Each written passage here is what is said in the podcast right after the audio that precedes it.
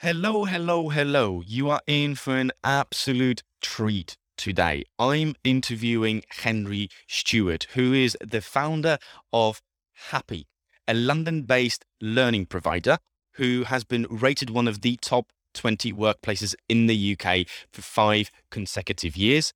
And he now helps other organizations create happy workplaces.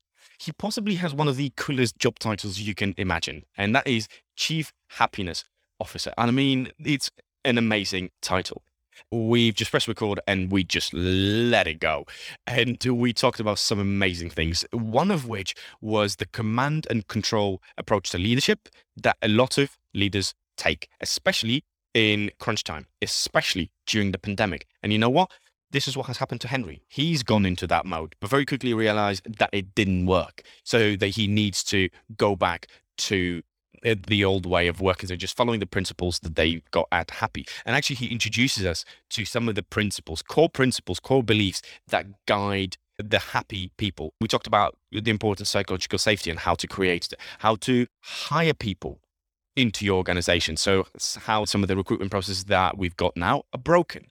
How do we move managers to be coaches? We talked about how to have better meetings, how to celebrate mistakes. So, this is what you can expect in the interview with Henry Stewart from Happy.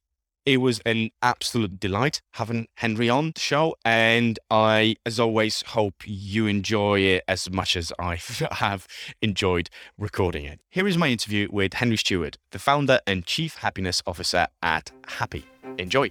We Got This showcases individuals and organizations that create people focused workplace cultures to help it become the norm rather than the exception.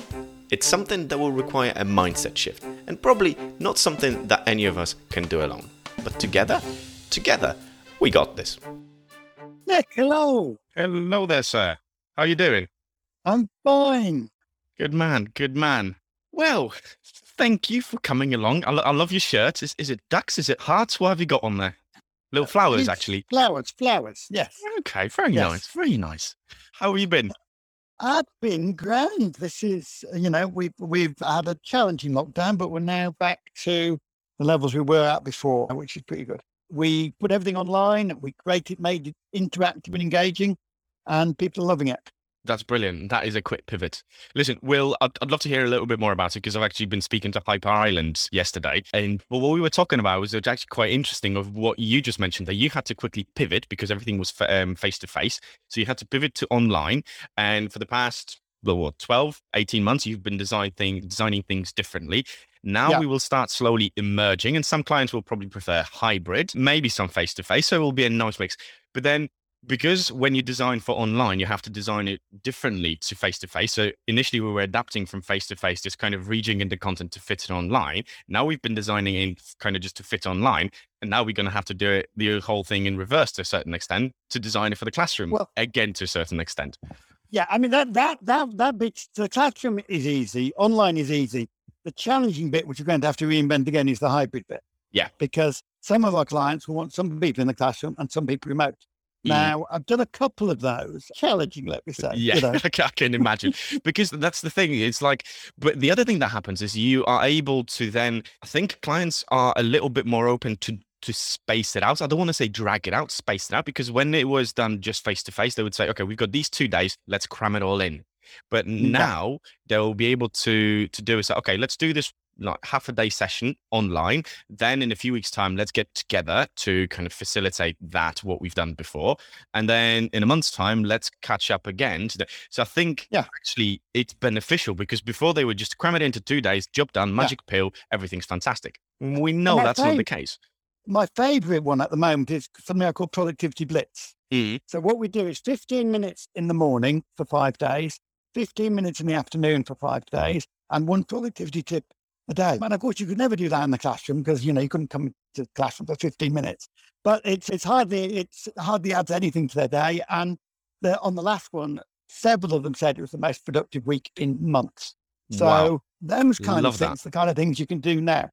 And that was from people around the world. You know, you, Mm, everybody dials it. Well, see, that's that's the thing that I I, I despair at hearing what- that some organizations are going back to completely in the opposite. And I'm going, we've made so much progress. Why Yeah. undo it all? Go, at the very least, give people the hybrid model. But I'm really happy when I hear people or I hear of situations where employees were told by the companies, we're going back to the office, and employees are going, "Mm, I don't want to. I'd like to go hybrid.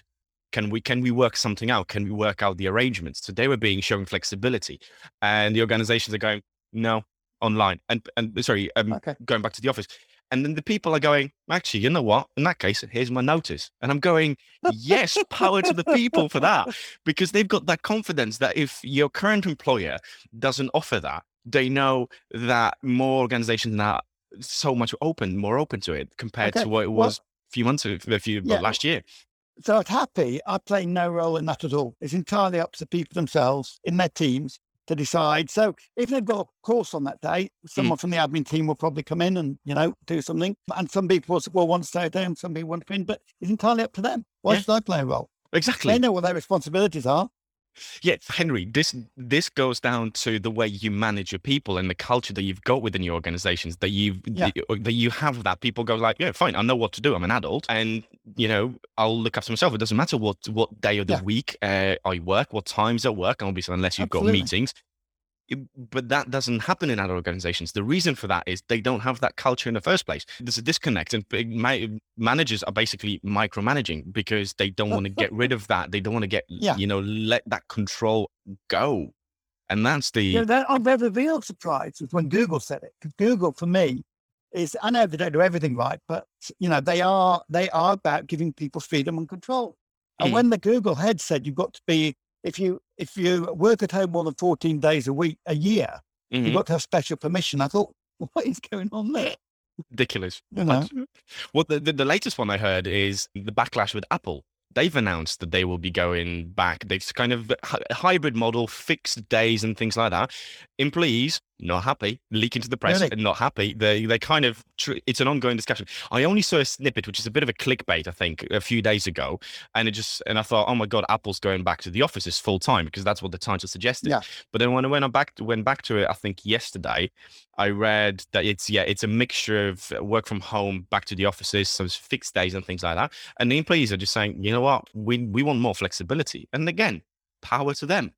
Because I think that's what we Absolutely, need. We need to move to that model.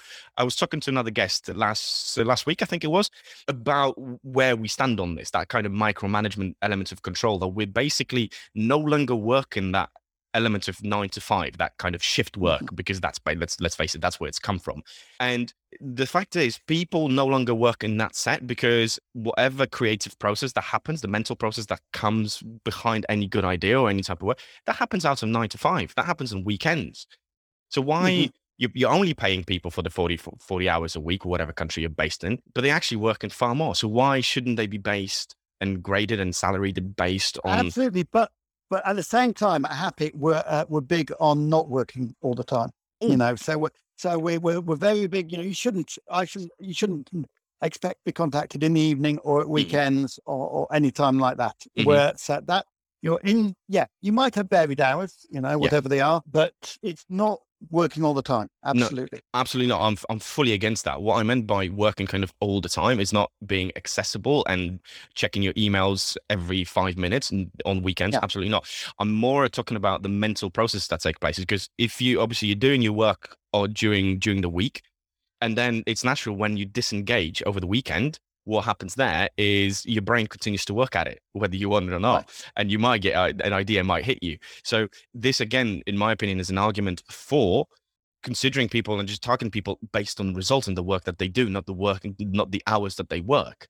Yeah, Uh, Absolutely. but yes, absolutely.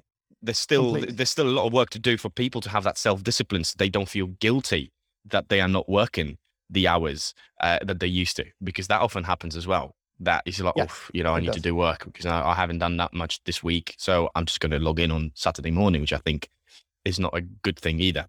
Anyway, listen, we already started this. Uh, normally, we Have kind of we? have, a, have, a, have a bit of a ramp up, but we've already kind of got into this, which is which is really cool. I like when it's a natural conversation, and that's how I want these two podcasts to be. And uh, I'll ask you a question that I normally actually start off with, which because you used to start. Yeah, I'm. I'm waiting for the opening question. The, the question is, what did you want to be when you grew up, when you were little? What was kind of that Okay, dream? so I've got two answers to this one. Go for it. first was when I was seven, our teacher asked us what we wanted to be, and we all put ice cream van driver. And the teacher said to me, But Henry, wouldn't you like to be a mathematician? And I was very keen on maths. And I thought, What? You can spend all your life doing maths? Is that for real? and so from the age of seven, I decided I want to be a mathematician. But then when I got to, to uh, sixth form, I, I was using computers to play, to program them to play games. This was in the days before computers had screens. It was all, you know, on ticker tape and things like that. And I thought, what I want to do is is is be a programmer that, that makes computers play games. And I went to IBM in my year off before university, and I told them this is, and I told the people this is what I want to do. And they said to me, everybody there said to me, Henry, there's no way that anybody will be able to make a living programming computers to play games. Priceless. and so I gave up on the idea. Oh But there you go. God. It's it's like that man. I don't remember his name. Is that man who sold his initial shares in Apple in a 1987 or whatever that would be? You know, well, be a probably a lot billion. people who did, but Yeah, yeah, would, yeah, but he be- was one of the kind of people, the early people who started the company. There was he was one of the sort of you could class him as co-founders. So he had one of the first employees. He had shares, and he just sold it. It's just it's just fascinating how how that happens. But you know, the other thing that is, I, I can't believe the coincidence. Uh, the other guest that I've mentioned that I was talking to literally a few days ago, Ellen Allenroth, she said the exact same thing that she wanted Oh, to be an ice cream driver. What she would, she wanted to sell ice cream. And, she, and so, what are the chances? The same, the same answer to the same question, I- four I days think apart. it's what little kids often want to do. You know, Never heard that before of anyone that they that people wanted it to, to be that way. I kind of get that. imagine being in the van all day, you eating ice cream. Yeah, well, no, would- no, that's but Henry, but that's the thing. That the job is not eating ice cream; it's selling it. That's the thing. But I always, and I said this to Ellen, I always like to um, link this to what people do and kind of try and see some sort of pattern to what they do now. And the thing that I arrived with Ellen, and she was actually surprised that that this is some sort of being driven by an idea or a, a, a, hoping to be delivering joy to people, I guess, because I associate ice cream with joy. Sunny, sunny, happy Yeah, days, happy exactly. people walking around in the park, holding, Yeah. holding their 99s, right? That's what that's what it is, and it's kind of giving people that happiness. And similar to you, the line of work that you're in now, what you've done with Happy, this is what what Ellen has done. She's kind of uh, chief people officer for for Visiba Care, which is a healthcare organization in Sweden, and there is that link, and I always find it fascinating. that People in But the line. I'll of tell work. you another link. Go One on. thing you won't know about Happy is that at four o'clock every afternoon, we give all our delegates ice cream. So you And fulfilled. you can always, yeah, I fulfilled, I fulfilled that dream. And you can always tell who on the staff is, is here, uh, has joined relatively recently because they still have ice cream. there was the more long-standing ones then. I, I spent, I had an ice cream every day for seven years in the first seven years at Happy. And that, that, now I have it more rarely. oh, priceless. Well, a question: What do you do now when everything's in the online world? Do you send people ice cream? No, no, that's that's. I think people often ask when they put out the evaluations at the end of the day, and when we ask them what would be better, they said if I'd had an ice cream, you know. But no, we haven't managed to find an equivalent. But listen, I know there are there are companies, and I know of, of a company based in Poland that actually sells ice cream online. So they've got ice cream shops all over the all over the, the country, and you can order ice cream delivered, providing there is an ice cream shop of theirs in the city where Yeah. you live. So you could you could potentially, if that's not available in the UK or wherever, let's start with the UK. Let's start with a small market. If that's not available Yeah. in the UK, his job he is is a, is a business I need to opportunity set up for you. Don't I? Yeah. You could do. Yeah, I don't think they, they won't ship, but I I, think don't think you should set up the ice cream business. in country, precisely. right? Or yeah, one or the other. Set up, do a subsidiary of Happy in Poland. Give me a shout. I'll help you out. Or the other way around. Do an ice cream business that does delivery in the UK. Yeah. I think that's slightly outside our scope, but there we go. A little bit. idea. A little bit. See, I, I, I, I've never, you're good at. I always say. yeah, you could, yeah, but or find find people you can collaborate with who are good at the other thing that you want to do. So Uh, yeah, absolutely. I think there's scope there. Listen, I've never thought I'm going to be talking about ice cream on this podcast, but there you go. There's always a first. So we talked about happy. We talked about how kind of you got into what you've what you what you're doing, how what kind of how happy's been operating, the challenges that you faced, obviously with with with the with the pandemic as a as a result of it, and obviously you you you wrote Happy Manifesto, something that I've been been reading in the past few weeks, and I've made so many Oh, notes that it's beyond beyond belief. It's a good PDF, so I don't run into Amazon's copyright uh, infringements because of copying and kind of highlighting and exporting can, so you can download it for free from our website. Yes, yeah. I got I got it off your so You don't website. need to go to Amazon. Yeah, didn't go to Amazon, got it from your website, but I tend to highlight a lot and export my highlights to make notes. And there's a there's a there's a you, you if you do it for Amazon, I think it's 15 20% of the book you can't export more because otherwise Yeah, you're infringing. Right. So I'm Yeah. glad that I've, I've I've I've got the PDF directly from your website because there's a lot of highlights that I made, a lot of comments. But the the kind of the the, the story that I'm really interested in is obviously you, you describe a bit of a journey that you've been on with Happy as well, and kind of things that have happened. I'm really keen on the the one element that actually made you start Happy, or kind of you when you realize realize that you've I think you were working for some sort of uh, project where you were given a grant with and and you just kind of within a number of weeks you manage to to spend the the money that, that was that was given to you for the okay, organization. let- and how what, was that? Yeah. back in the 80s, was 80s, you know, I was a bit of a left wing activist and I had, with, uh, together with other activists, we decided to set up a national newspaper. We thought, you know, let's stop complaining about the media and start and create some new media. So we created a national left wing campaigning Sunday newspaper, which those in the UK, the it was going to be the left wing equivalent of the Daily Mail. And we raised six and a half million pounds in, in from investors. And you're right, we lost it all. we lost it all in six weeks after launch, which was a bit of a disaster. In fact, the book about it, about the paper, is called Disaster. And what we did was we created a truly awful culture. You know, I I often say that we should have should have hired a bunch of managers and been the journalists on it, but we instead became the managers, and we weren't very good at it, and we created a truly awful culture. And so I left there determined to find out how you create a great workplace culture that is principled and that's an effective place to work. Because I realized while I was there that the the IBM, which I'd worked on back in my year off, was a better place to work than, than News on Sunday, despite all our fine principles and our ethics and all this kind of thing. So that's been my journey in the 33 years since then to find out how you create a truly great workplace. And I'm still learning. I was going to say, I was actually going to ask, what? How, how do you feel? How far along that journey are you in terms of figuring that out? I feel we're fairly well on that journey. I mean, back in a few years back, we we were in the top 20 workplaces in the UK for five years in a row.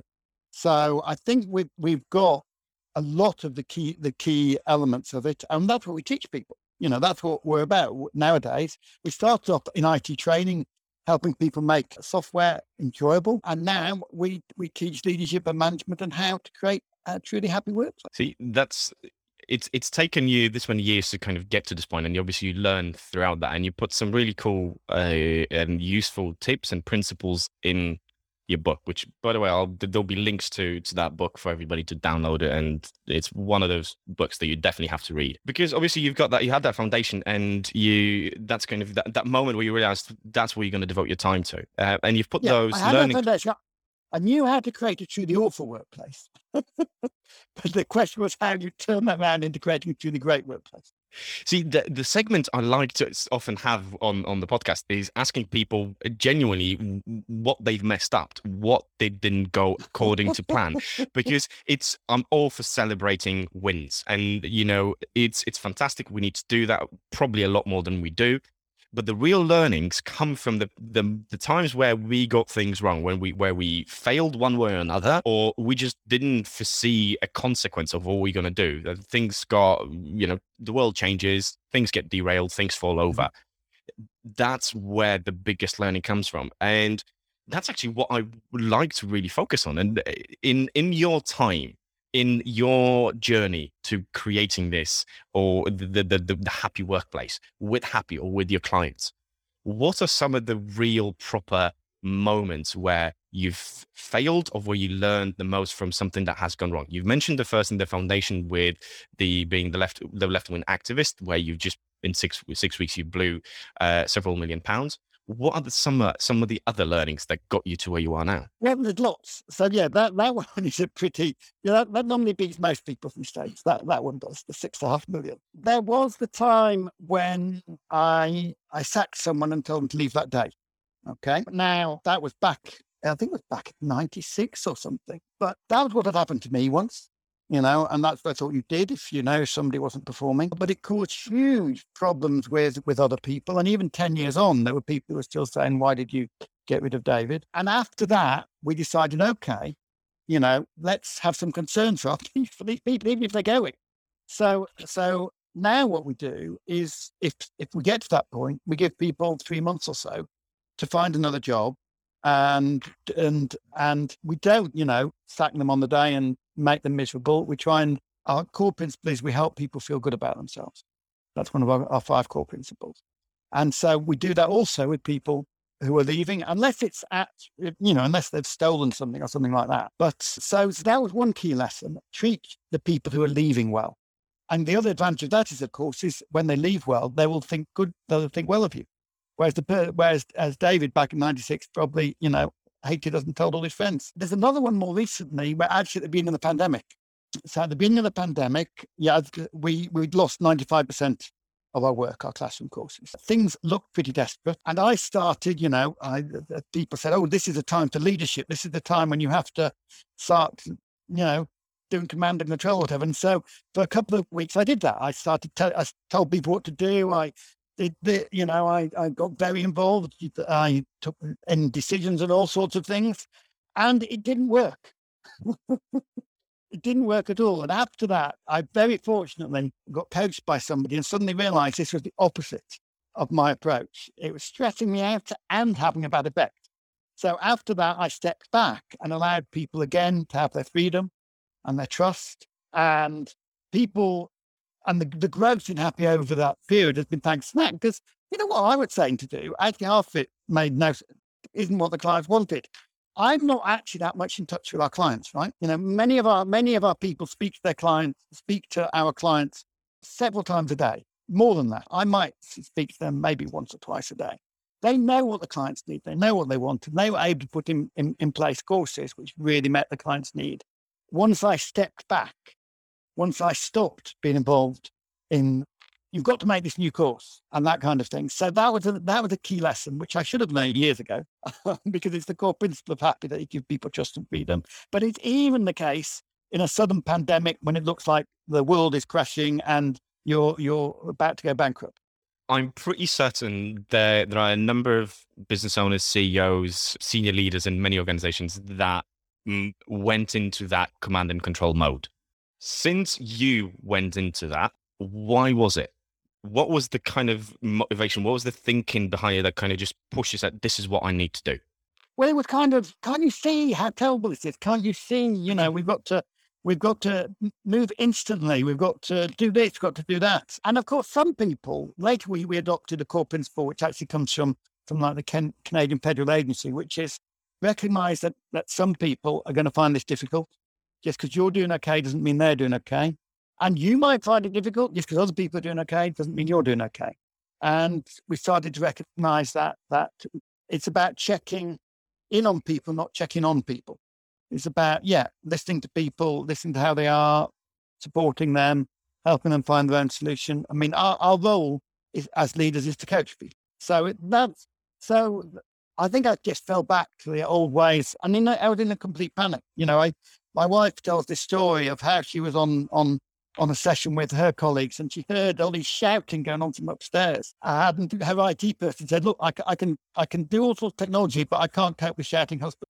and what I was what I was talking to was someone at the Bank of England who had uh, I can't remember how I got in contact with him, but at that time we didn't have furlough and we had just had loans. I was so angry about the fact they were doing nothing to help the British economy whereas people like Denmark were providing providing income. And yeah, I was I was angry and stressed. But three days later, they brought in furlough. So hey, maybe that was something to do with me having that angry conversation. you, you, never know. You never know.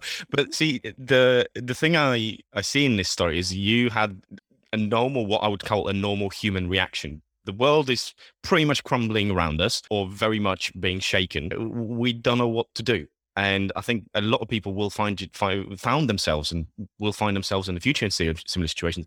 And that's where we do tend to go into this command control, especially if we can. So this is, a, I know I do that. So I worked on many projects. I'm a project manager by trade. As soon as the project was starting to go a little bit pear shaped, that's when I would step in and say, this is what we need to do.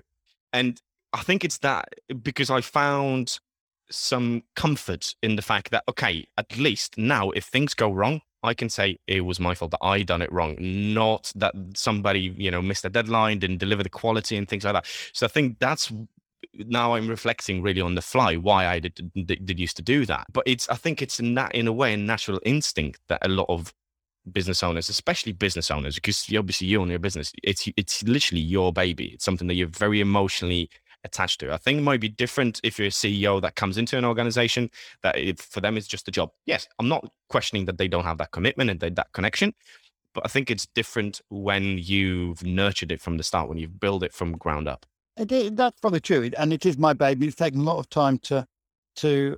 Yeah, the other the other thing. Let me let me explain another one. Then another uh, one. Back back in 2017, I I was still involved in in, take, in decision making and things like that and and I went. Uh, I spoke at a conference in Copenhagen from Woohoo, who are a company over there, and I was speaking with on the platform was David Marquet. Do you know David Marquet, U.S. Navy submarine commander, who took charge of the submarine, and because it wasn't submarine he'd been trained for, found he couldn't tell people what to do. So instead, he decided to make no decisions apart from the one pressing the, the, the, the, torpedoes. Apart from that, he would make no decisions. And that submarine became the best performing submarine in US Navy history.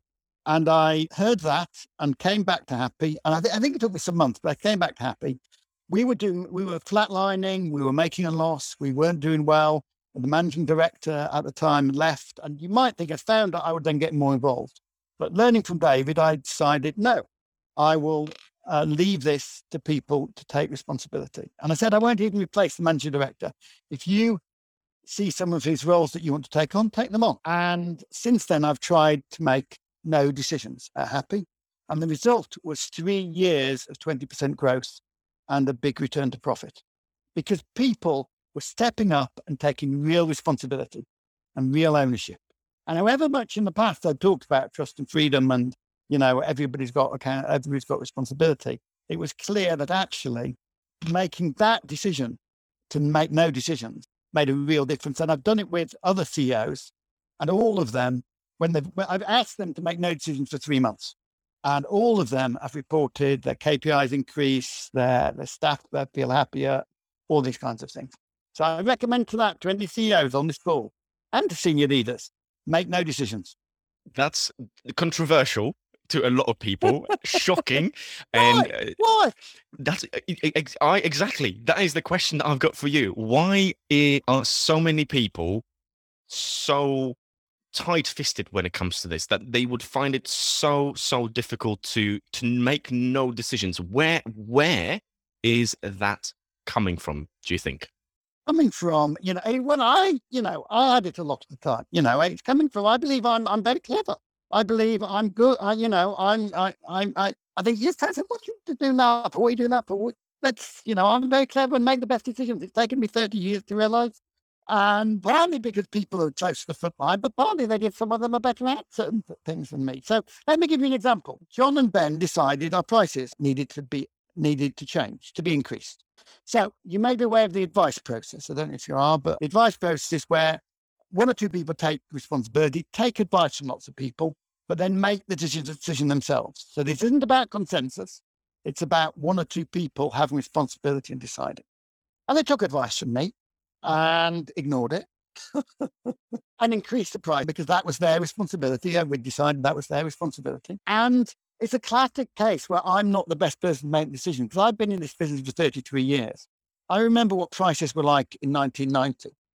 And so prices nowadays seem completely out of sync with where they were then. But they compared, they looked at the market, they looked at uh, what's going on, and that was a key part of, of, of, helping us improve those sales. You know, a decision I would have blocked if I had been if I had been in charge of decisions the decision making process that often creates bottlenecks and as I said, I really like the fact how you've described the process which which says they are not seeking consensus they are researching, yeah. they're responsible for making decisions. And this is where a lot of organizations go wrong. The decisions are made by consensus. And this is a massive bottleneck.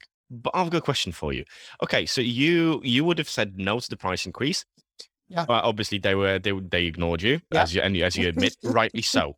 It worked out. What happens at Happy when things don't go well? That you say you would you you you would have if it was your decision, you would have vetoed it, you would have blocked it and it turns out actually you you were right or or that it wasn't it didn't go as expected. What happens there? Then the people responsible take responsibility.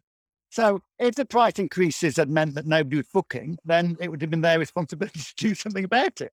And they did with some clients some long-term clients you know did get some did get their some some prices reduced on that. So it's it's trusting that the people are able to make the right decision and once they've made them, to adjust for whatever's needed.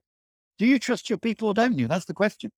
Very true. Very true. I know we're we kind of we we we we agreed to talk about certain things. We're bouncing around a few topics I really really like. And the thing I like about what you've mentioned is the fact that you you have to trust your people, but a lot of organizations are kind of, as I said, really tight-fisted when it comes to that, and they, they do go into that con- command and control for different different reasons you know when you decided not to not to make any decisions because i think yeah. what will resonate with a lot of business owners a lot of team leaders to who want to try that is how badly were you itching to make decisions and how did you stop yourself from not getting involved i'm not sure how badly i will i mean or is that a question i should ask your the people working at happy you should. You should ask them. Them.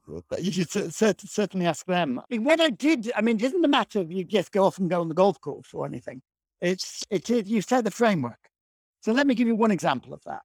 We're a trading business, right? And there's two key elements in, in the metrics that we need. One is how happy the clients are, right? So all of our trainers are focused on how happy clients are at the end of the day. But there's also training utilization. What is crucial to the profitability of the business is that trainers are fully utilized. So, and that isn't one they tend to look at right? So in, in the old days, that, that old managing director would send them a report every three months about how the utilization was. So one thing I did say, I said, okay, at the end of every month, I want you to calculate your trainer utilization, right? I'm not going to set you a target, but I just want you to calculate it. And as a result of that, that's that single act of them calculating it every every um, month meant that the cost of the trainer in the cost of the course went from 42% to 29%. And that alone made a £100,000 increase to our profit. So, so I wasn't telling them anything. I was just asking them to measure something. And once you measure something, there's only one way you want it to go. You want it to improve. So part of my role is to spot the key metrics that need to be measured, to make sure the framework is there, that people are being coached rather than told what to do. These kinds of things are the kind of role that I do. And the other bit is I get to do the fun, fun stuff of creating new products. That's what I love doing. Obviously, you, you mentioned frameworks, but before you mentioned a couple of core principles that you've got at Happy that I actually really like too that you've mentioned. Can you share with us some of the other principles that you you have at Happy that guide and I'm pretty sure facilitate and help the process of people just being able to do their own thing without you getting involved? Absolutely. And uh, people often refer to these principles because they're so. So one is delight the customer. Now that's fairly obvious, but it, it's it's it's delight, not satisfy the customer. Delight the customer. So people often think think talk. You know, what would delight this customer? And that's that's a, a key question that happens at Happy. And if something goes wrong, then the aim is to over respond to it to, to, fully delight them. There is make every make everyone feel good about themselves. That's both your your colleagues and the client. And that's even if you're going, if you're tackling something tough, you know, say something's, somebody's not performing, whatever, the aim is always to leave them feeling good about themselves because people work best when they feel good about themselves. That's, that's, a, that's a core, core element. What else have we got? Believe the best of people. So it may look like somebody is messing up, is, is, is is doing something wrong or whatever, but believe the best. Think, you know, if a client, you know, cancels a course or something or does something else or is behaving provocatively, believe the best then. What is going on to them? Celebrate mistakes. That's a key principle. When I found it happy, my key mentor told me, go make mistakes. And I've made plenty. And the thing I often ask is, do we want mistakes? Do we want mistakes? Like, what do you reckon? I, I would say we do, but we need to Absolutely. learn from them. Absolutely. If somebody came to me at the end of the probationary period after three months and said, I've been here three months and I've made no mistakes, what would you think? Probably didn't try hard enough. Yeah, either they were lying or they didn't try hard enough. We don't want that. I one of the things I, I know people love about working at Happy, they've told me, is that if they try something, take risks, and it goes completely wrong, they know we will celebrate that that mistake. And so that's that is key to innovation, ensuring things go well, and to having a no blame culture. And the other, the fifth one is make a difference in the world. So one of the things we did in the last year was we gave we've given 800 free places to NHS staff. Okay. Now there's a couple of reasons for that. One of those reasons is that back last March, NHS staff couldn't get money for anything unrelated to COVID. So if they wanted to come on the course, there was no way they could get it. And in things like liberated structures, we can talk about in a moment, they, they, this would be really helpful to how they were working. But the other element of that is, as in those early days, we were getting nobody on our courses. And I just wanted to teach something. I just wanted to be able to have a class of 20 or 30 people and be able to teach something. So it meant both our needs that, you know, A, was, it was, it was helping the NHS, but B, it meant I could actually you know, we could actually create those vibrant courses that have that have, that have worked for us ever since. That is an amazing initiative. I, initiative. I didn't realize that you did that. I, I, I understand the kind of mutual benefit of of this. I've worked with the NHS for many many years in my pharmaceutical days as a, as a project manager in marketing for for them. So, and actually, my role for them was creating opportunities, study days, and conferences for them to come and learn. And the core principle of of those events was it was not for the organization to make because it didn't. It was an expense. Yes, we were getting business out of it as a result because it was a net networking uh, opportunity. But the core principle, there was never product mentioned. The, the company's product. It was fully, fully educational. In the six years I was there, we got it from first event had 40 people, just under 40 people. The, la- the last event I ever organized had 200 people on it. Over the six years that that, that I, I did that, inadvertently, the organization became known in the, the, the NHS sphere that it was responsible as a training provider, not as a pharmaceutical provider, which is which is it's so so funny, but at the same time, it shows how important that element of training to the NHS is. So I'm I'm really delighted that that's uh, to hear that you, that's what you did with the with the NHS as well. I really love the celebrating mistakes uh, principle that you mentioned. However, I've got a couple of issues with that. Doesn't that give people the opportunity just to kind of go, "Yeah, I made a mistake, whatever." Have that attitude of eh, doesn't matter. So they actually don't value that and just take a bit of a kind of laid back too too too, too much of a laid back approach. How do you uh, what does celebrating mistakes actually look like in practice at happy? Okay so yeah if somebody say turns up late every day that's not a mistake. That's that bad timekeeping whatever. Or but let me give an example of uh, this is a trainer who still remembers this was about 10 years ago who was i was it was training a course that went badly, and all our facilitators know that they need to come into the office to, to let the admin staff know. I was nearby, and he said, "I, I." And I went up to him and asked, "Okay, tell me about the course." And he said, "Oh, it it went so badly. I didn't prepare well enough. I didn't I didn't learn the stuff. And it, when it when it, the course happened, I got defensive and I I didn't deal with them well. And I gave him a big hug and said, let's celebrate. Now, I didn't say, what have you learned from it? I'm quite happy to go away and, and do that with someone else. But notice what, what, what was key to his response? How did he respond to my question? He responded by taking full responsibility. You can't celebrate a mistake that somebody doesn't acknowledge. He said, Yes, it was my fault. That you can then celebrate. And then, and he still, he still remembered that years, years later that, that, that we'd that done that for him. And that's the kind of thing we celebrate so if somebody comes to me and says, I made a terrible mistake, I do say. Well, somebody say, okay, how many people have been killed? And go, which at Happy, nobody has at other places. But know if you know about, about Amy Edmondson and her psychological safety. So psychological safety is about creating a no blame environment. And Amy Edmondson started it by working in hospitals on a PhD study. And she she found that the teams that had the most drug errors, right? She looked at which teams had the most errors, and she found the teams that had the most drug errors were the same teams who were most effective. Now, you might expect that to be the opposite. The teams with most drug errors were the least effective. No, they were the most effective teams in the, in the hospital.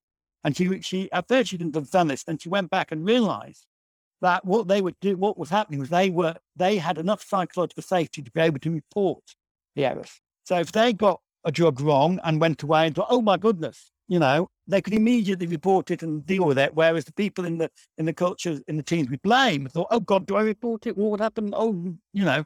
So even in somewhere like the NHS, where you can kill people if you make mistakes, the importance of psychological safety and no blame culture. Listen, I could not agree more with you that about psychological safety. The it's so important and one of the key things that's missing and you you can you can see that straight away within within minutes from walking into an organization or a workshop meeting just how people interact and how open they are yeah, absolutely. sharing certain things. I purposely asked that question about celebrating mistake well what that looks like because many organizations do say oh we celebrate mistakes. We you know we've got tolerance tolerance for failure. And okay that's great but my follow-up question for, to that is but do you have intolerance of incompetence, which is what you started off with by saying if somebody turns up late to work every day, that's not a mistake. That is for yeah. whatever. There might, uh, again, there might be reasons why they're turning up late. So again, come following with the principle you yeah, said. Always, be. always believe, believe the right, the, the best in people. There might be something that's happening outside of work that they're just not yeah. ready to share yet, that it's impacting the fact.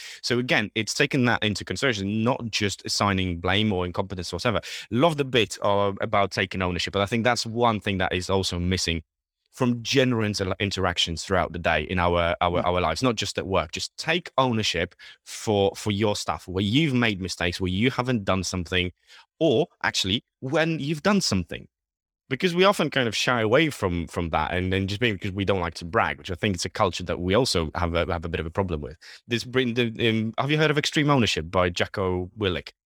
no i don't know that one American Navy SEAL. There's a tech talk that he did, and he basically has gone into leadership training following his Navy SEAL. Okay, he's very he he's he's tough, tough to listen to because he's very kind of no nonsense approach, direct, typical Navy SEAL and it's actually useful, but can be a bit of a shock when you listen to him. So he's not for everybody. He also does have, have a podcast where some of his episodes are literally three and a half hours long with conversations, which is just insane. But they are they are really really good. But I bet you talk about incompetence. If if you why have you recruited them if they're incompetent?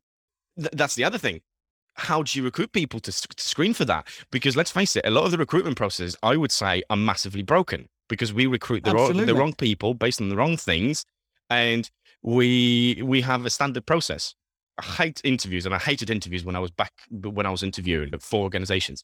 Uh, set number of questions asked to every single candidate, and everybody's like, "There's yeah. no kind of where's the human in that element? Where Absolutely. is that?" So we so we believe in not asking questions in interviews.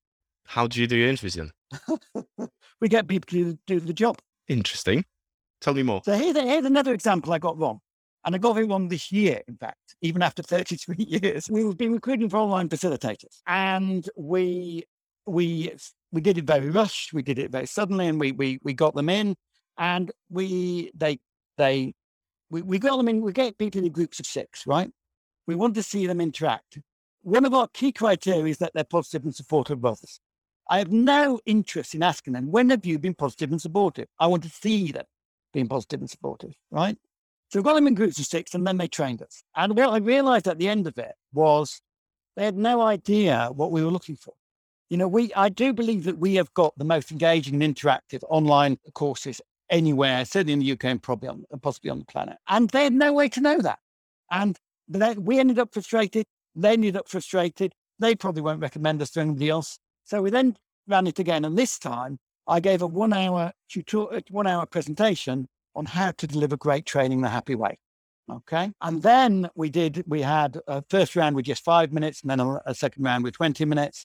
And I actually wrote a blog on, on LinkedIn, and three of the candidates wrote in wrote in the comments how much they'd appreciated, including one that was rejected at the first round. Because they actually they got to learn something. They got to understand how we did things. When they then presented to us, it was so much better, and and we were able then then to recruit where they couldn't uh, very well the first time.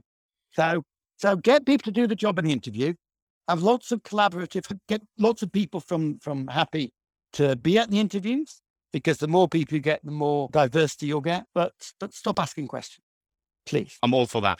However, I will ask a question now. Is when you've got more technical roles, you're allowed to ask one.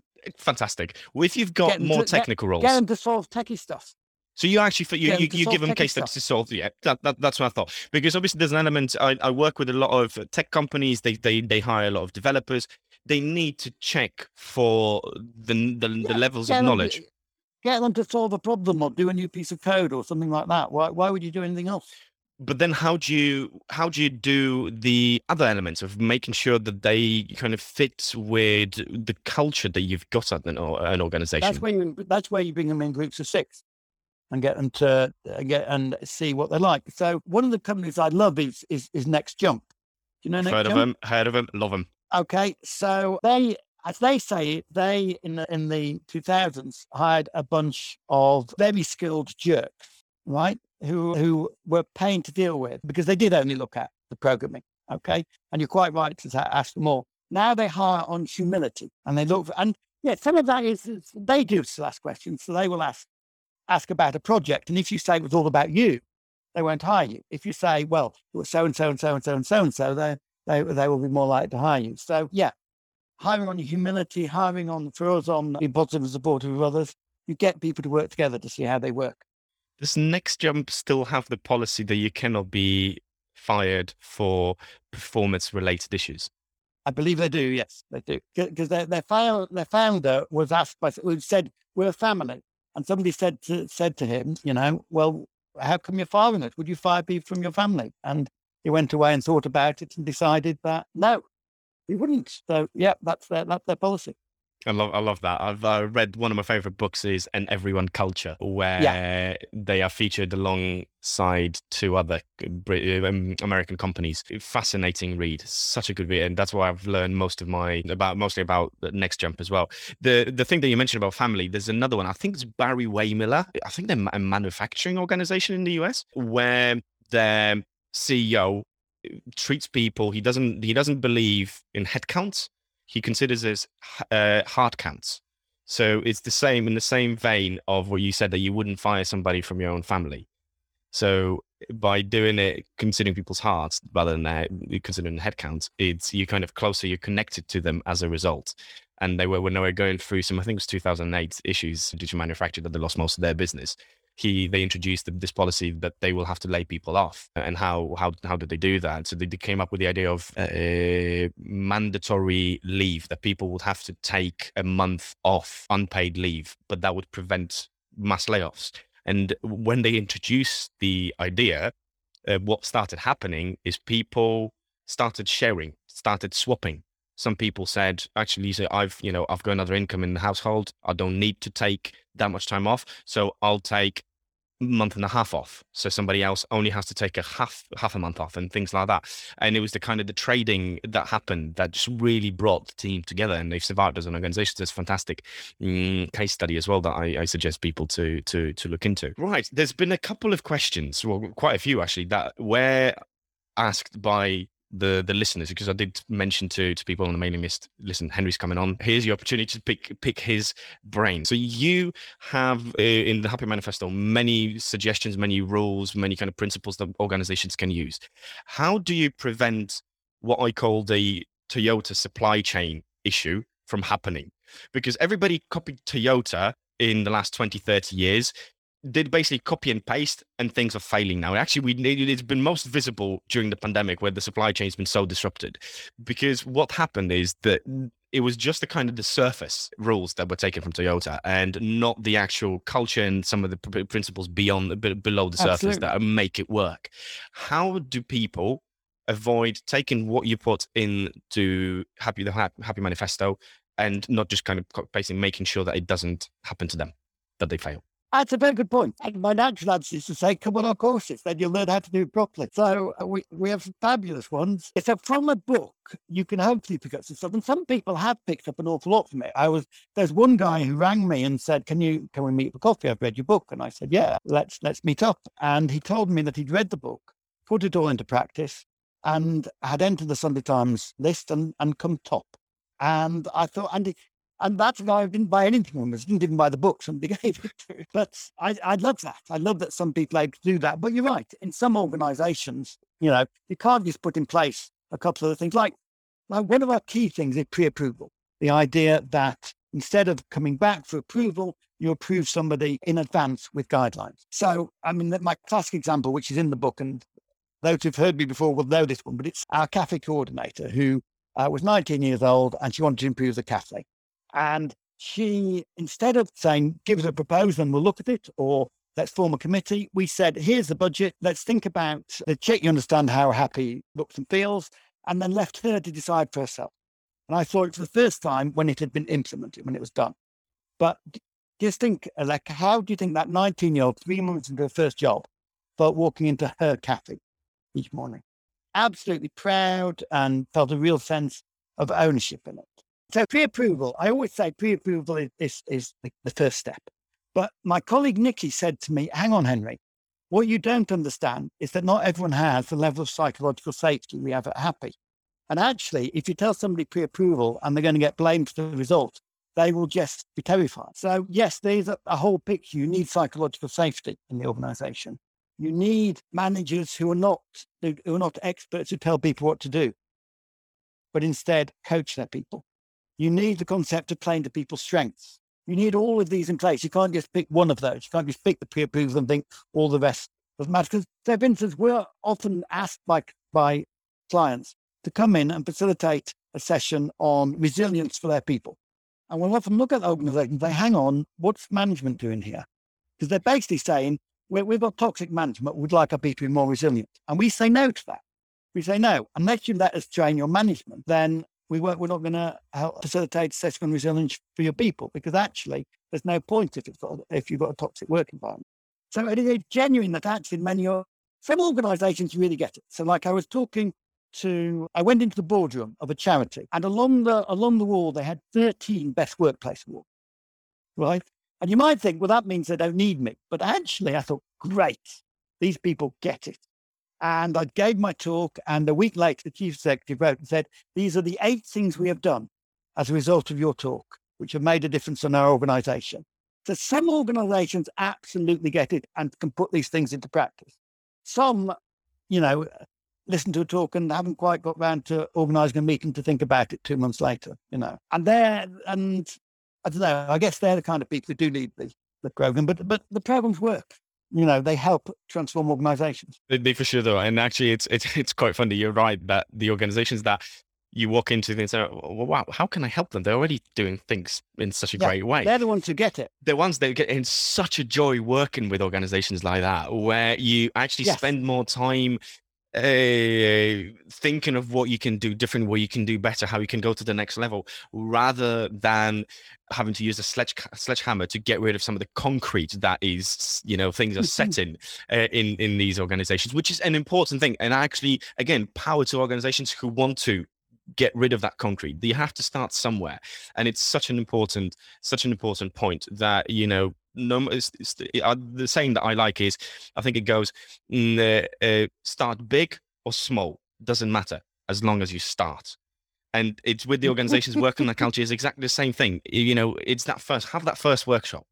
I'm always in two minds when you, also you mentioned the organizations uh, that you've worked with. You, have done a meeting with them, done a program with them, with them, and they're taking two months to, to do a follow up to to kind of action some of that stuff. That that's happened, and I'm always in two minds about organizations who do do that. It's like, okay, yes, I will help you out, but you still have to take that ownership. You still have to do take it to the next level. Yeah.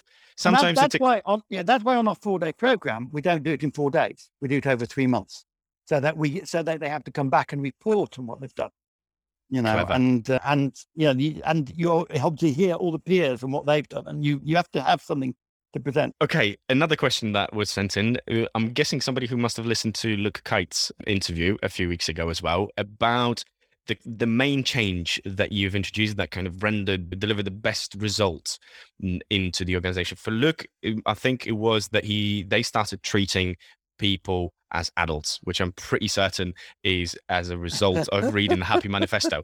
And i i absolutely love that. But i guess my question to you is over over the years working let's just limit to narrow it down to to happy.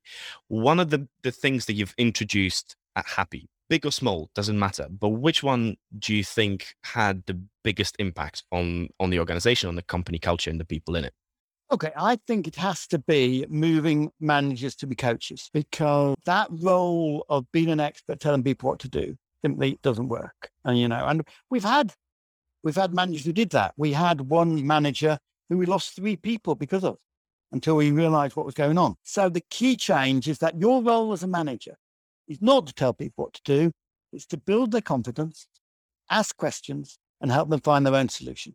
And as long as that is that is the role. It's the role that Google found in Project Oxygen was the role of the manager to be a great coach. And that's the biggest difference, I think, that over the 30 years, which is something I never, never saw at the start because that isn't the way we're expected to, but it is increasingly becoming the way that organizations work. Well, I'm glad to say. So for all you out there, if you're a manager, is your role to coach? And if you're being managed, is that the role you're playing that your your your manager is is taking? Or maybe you're self-managing. That'd be even better. That's the other thing. I think this kind of goes in a bit full circle to what we started off with, the, with managers holding on to that control and, and having that lack of trust in people that they will be able just to do their job and, and considering them as just focus on the, the, the, the results that they deliver. I think you've mentioned when we we had when we spoke before is something around the the people should be able to choose their own managers. Oh well, obviously. Tell me more. How do you think that works? well, okay. So let's say somebody comes to you and says, "I love my job. I love the people I work with. I'm even happy with what I'm being paid, but I can't stand my manager." Okay. What normally happens in most organizations? People pe- pe- people will leave. People leave managers.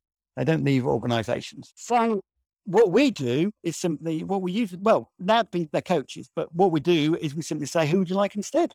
So, and then with that, people. People should be able to choose their manager. And if your manager is a coach rather than a hierarchical whatever, then it becomes really easy. And we've done that with one large public sector organization where 600 people are now choosing their own managers. And they're, they, they, yeah, they, they're, the people say it's enabled me to gain control of my career. I, I can't see why you would have an organization where you don't choose your managers. Can you think of any reason? No, other than because we've that's how we've done it for the past God knows how many decades, which is something that most organizations cling on to. That's because we've done it this way, and why should we change? Yeah, it's uh, it just to me makes absolute obvious sense. I couldn't imagine doing it any other way. If anybody's got any other any reason why you why you shouldn't have to choose your manager. Please send them in. I, would love to hear it because I can't think of any. Uh, here's, here's a call to action for all the listeners. Please, please do send in uh, your comments and suggestion why you shouldn't do that. See, the, the thing I often mention is, and something I very, very deeply believe, is the fact that we are, and as I said, the, the reason why a lot of people don't change is because the argument is because we've done it so in such a way for so many years and that's where a lot of the business practices that we use are, um, up until now relics from decades ago. They worked yeah. for different times yeah. they developed during different times and that was fine and it's not vilifying them but they just don't work they haven't adapted. But being able to choose your own manager is one of them which for, for a lot of organizations will be extreme. But the other thing that we just we just spoke about at the start was extreme? Also, why why extreme? Uh, be- again, be- I believe because that control. I, it, Henry, I definitely on your side with this. It's just in, in absolute insanity why we cling on to let, so many things. Let me tell you, I did I did a Four Thought talk on this on Radio Four, 15 minutes on why you should choose your own manager, and I got lots of feedback. And I got lots of people saying, "Oh, it could never happen here," but I got nobody saying it wasn't a good idea. Not one person. Yeah, yeah it's it's always it's often that reaction wouldn't work my company. Uh, I think it's somebody who you mentioned that uh, a few minutes ago that somebody pointed out to you that certain organizations don't have a lot of the, the prerequisites, let's call them, that Happy does, the psychological safety, the openness, and things like that to introduce these things. And I think yeah. that's where uh, potentially answering the question, my own question I've asked um, a while back was people take the the copy and paste approach to your principles they try and Im- start them at their organizations but they don't have those prerequisites and that's why they fail. Yeah yeah absolutely. It's, but someone like luke you know again initially he didn't he didn't um, he, we did we did later facilitate coaching for him but initially he just read the book and put it all into practice and it just worked. And because again they had the kind of dynamic organization that could make it work. The, the chat with Luke that I that we had was a fascinating listen. It was such a fascinating. It was one of the, it was the first episode where I thought, yeah, we're we're meant to be talking for about forty five minutes because that's the usual length of the episodes. And I'm going, I'm not going. There's no chance we can get this done. So I just let it run. And we, we I think we talked for about an hour and a half. Henry, what have you got going on? Because you mentioned obviously the Happy has gone through a transformation the, the last 12 months because of everything that's been going on. You had to shift uh, your kind of your programs and how you deliver them and so on and so forth. So what has the next two months, three months or the rest of the year lined up for you? And yes, by the way, this is an opportunity to plug away anything that Happy does. and I'll be more than happy there to include all the links to whatever you mentioned in show notes.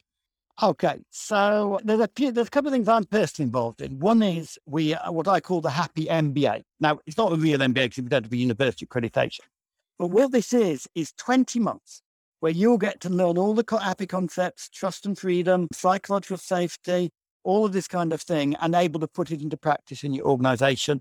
And if you're in the if you're in England, it's fully it's pretty fully funded.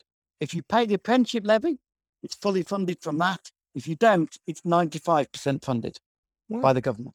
Wow. So you can have a 20 month program as a senior leader for £700 if, if you don't pay the apprenticeship levy. And you what you'll get in that is you'll get to experience, you get really to learn all of these ideas and be able to put them directly into practice. And we've got the first one just started uh, a couple of months ago. I've got 30 people on it. And we've got another one starting in September. So that that's that's the thing I've been putting all my effort into because it's a real realization of everything that we've achieved and been able to fund it through the apprenticeship levy makes it really attractive for people. I'm also I also do you know liberating structures? Are you ever at meetings like where one or two people dominate? Quite often, yes. Yeah. Okay. So liberating structures. Uh, well, let, let me the, the phrase I love, which actually comes from Google, is beware of hippos. Do you know what a hippo is? Any ideas? It's not. I'm not talking about a swamp swamp-based African animal. What do you think it might mean? Beware of the highest paid person's opinion. Okay? Oh, love that. Yeah. So, particularly as the highest paid person is probably not in touch with the front line at all. So, liberating structure, the 33 methods that give everybody an equal voice. And this is this is a key part of what we've been teaching on those three courses in the NHS. We we we we teach them in full day workshops where you get eight or nine of them, or or two hour sessions where you get where you get four of them. And just to give you a, a simple example, any of your listeners can try this. It's called one two four all. Okay, and so you pose a prompt or a question in your in your meeting, and you spend one minute in private reflection, two minutes in pairs, four minutes in pause before you come together. And what that means is everybody has a chance to talk about it if people weren't quite sure of their thinking, they'll have got a good a good sense of whether other people think it's a good idea. And and then you come back together and you might put it all in chat or you might put it on a document or you might just talk about it. But that's one very simple way to give everybody an equal voice. So that's one of the liberating structures. There's lots more. And this is about three years ago, I posted somewhere on LinkedIn, God, our meet our clients have so many meetings. Can we think of a way to improve them? And somebody responded with, "Yeah, have you heard of liberating structures?" And they make a real difference. They're, we've got we've got some NHS trusts that are using them throughout at, at the moment, and it's it, meaning that it's not the loudest people that get to that get to have the decisions. It's everybody gets to think about it. So liberating structures is something I absolutely love and adore. And the other stuff we, we have our four day, as I said, the four day leadership program which is how, if you haven't got 20 months, you, you can just do it over four months. And we've also this year started a Brave Leadership Program, which my colleagues Kathy and Nikki are doing for women. So what, what does women's leadership look like? So there's all sorts of exciting things, things going on, as well as all the old Excel training that we that we've been doing for 25 years. So you st- you still do the stuff that you started off with at Happy? We still do that. We still do that. Amazing. Not many people want Word or Access, but they still Excel is still something that people need to learn. On my register, I'm rubbish with Excel. I avoid it like the plague. Oh, yeah. you must, you must register, yeah. Um, and of course, at the moment, it's all online. From September, we hope that we have some classroom at the moment, but mainly it's is ninety percent online, and we make them truly engaging. That that's some really really brilliant initiatives. I really like the ones about liberating structures that you mentioned. I've never heard of the concept, but I'll definitely be checking that out because that's one thing I, I do a lot of meeting and workshop facilitation, not just stuff that I deliver, but I can get brought in to to help clients. And you're right, it's always it's often the, the two three people in the room that take the entire attention and uh, I'm sure I can learn a lot from that from from the liberating structures. I think. And, and, nowadays, what the others do is they just go off and do their email because you know they're online and and uh, you, there's no way you can do your email during a liberating structures event because you have you're involved.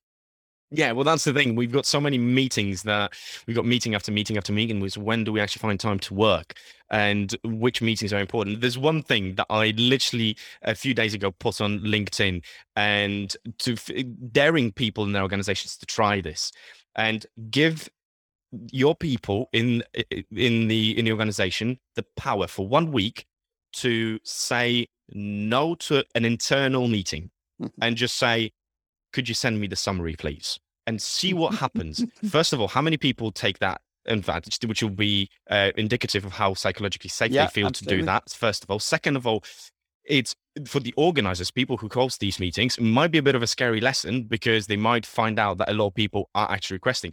But if that's what needs to happen, that's what needs to happen because that will just bring to the, to the uh, the forefront that you know you are having meetings that they have no purpose. Just get rid of them. And what response did you get?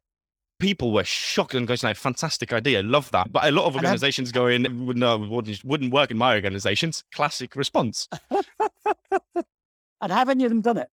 I haven't haven't heard back. It was literally two or three days ago, so I will be checking with people whether they they will be will be doing that for sure because I'd love to okay. learn. One one thing I I love, which comes from Bruce Daisley, who was also speaking at our conference and used to be vice president of Twitter. Monk mode morning. The idea of monk mode morning is at least two or three days a week, have no meetings and no email before eleven. Just get stuff done. So I would recommend that to your to, to your readers. It's uh, it's worked brilliantly for me the the other the other thing that I used to do in my project management days, it works far better in real life than it does on in virtual set, settings. Is I would do my best to ho- to have meetings in rooms where there were no chairs, so people can sit and get comfortable. And you know what? Surprisingly productive and brief meetings happen then. Very good, very good. That, that's that's a good one. So yeah. definitely, definitely, if you if you if you if you're back in the offices, then for sure something something to try. Anyway, I'm I'm going to try and wrap this up. But what the one question that oh. I'd really like to ask you because you're the type of person that definitely has gone through a lot in the in the last 20 30 years you've you've kind of got been on the journey i'm really curious what do you think is kind of the future of our organizations and company cultures? And I'm specifically forming this as a very broad question because I'd, I'd like to leave it entirely up to you. What is the future of company cultures, the importance of it, and how do organizations kind of develop and what do we need to do? What do you think that looks like? What would what would you like it to look like in in I know what I'd like it to look like. Whether it will get there, I, I don't know. I mean, I want uh, my our aim is that a happy workplace is the norm and not the exception. That's what we want. And so we, we, we hope there will be organizations based on trust and freedom, where people have the autonomy to decide for themselves, where people are doing what they're good at, where the managers coach them, and hopefully there'll be a good range of self-managing organizations. Because the examples like Buurtzorg just are so so world away from anything else out there. You know, I mean, I'm I'm sure you know the Dutch Care Organization, but they have 15,000 staff and no managers. And as a result, their overheads are 8% rather than 30%. They, they, people, people there have told me they, I feel like I got my vocation back because I'm able to decide, decide what I do. And they all work in teams of, of 10 to 12 and they don't need managers. That's the, that for me is, is, is the future of work and it's spreading and hopefully it will spread faster. I've got absolutely nothing to add to that. And it's actually so delighting that, to, to hear you say that that you kind of you want this to become the the norm rather than the exception that's kind of the mission that i've got with this podcast that i want to see mm-hmm. organizations that are people focused that they put their people ahead of their numbers and showcasing mm-hmm. organizations yeah, who absolutely. do that like for example Reddico in the industry people on the other side who help other organizations to do that that's who i want to showcase because i want these organizations to become the the norm rather than the exception. That type of approach to become the norm rather than the exception that is at the moment. To say it was an absolute joy having a chat with you would be just the grossest of understatements. It's it's fascinating to speak to people like yourself, Henry, who who have been through that, continue doing that, and have that belief. Because I think if we are to undo and and change the practices that we've been using for the past 30, 40 years, we need more of that. And I think it's kind of in our responsibility to to do that mm-hmm. now so we build these organizations for the future generations for them to be better so that we create that shift and we have this fantastic opportunity to do that. And i'm so grateful for for for your time. I'm so grateful for for sharing your knowledge and as i say it's been an absolute delight talking to you. And there's something that's always and missing to you, like, and to you. Thank you very much henry. There's, there's something that's always missing from uh, from the podcast that i can see you the listeners cannot they can only hear you. And what I've, one thing i've been saying is that henry has such a lovely energy about him. He's sitting here he's sitting there in his lovely colorful uh, shirt full of flowers and it's just with the biggest beaming smile on, on his face. So just to bring you uh, what i've been experiencing with the last hour and a half and i'm hoping that at least half of this energy comes through on on just the audio without the video. It's been an absolute pleasure. Henry yet again thank you very much a pleasure. Thank you very much, Lee. Before you take off, I've got a huge favour to ask. If you found the episode and this podcast of value, please subscribe, rate, and give us a review on Apple Podcast or wherever you might be listening to it. It will help grow the audience, which is so so important for a podcast in its early days as this one. You can find show notes for this and previous episodes on human.pm forward slash we got this. That's all one word. Until next time.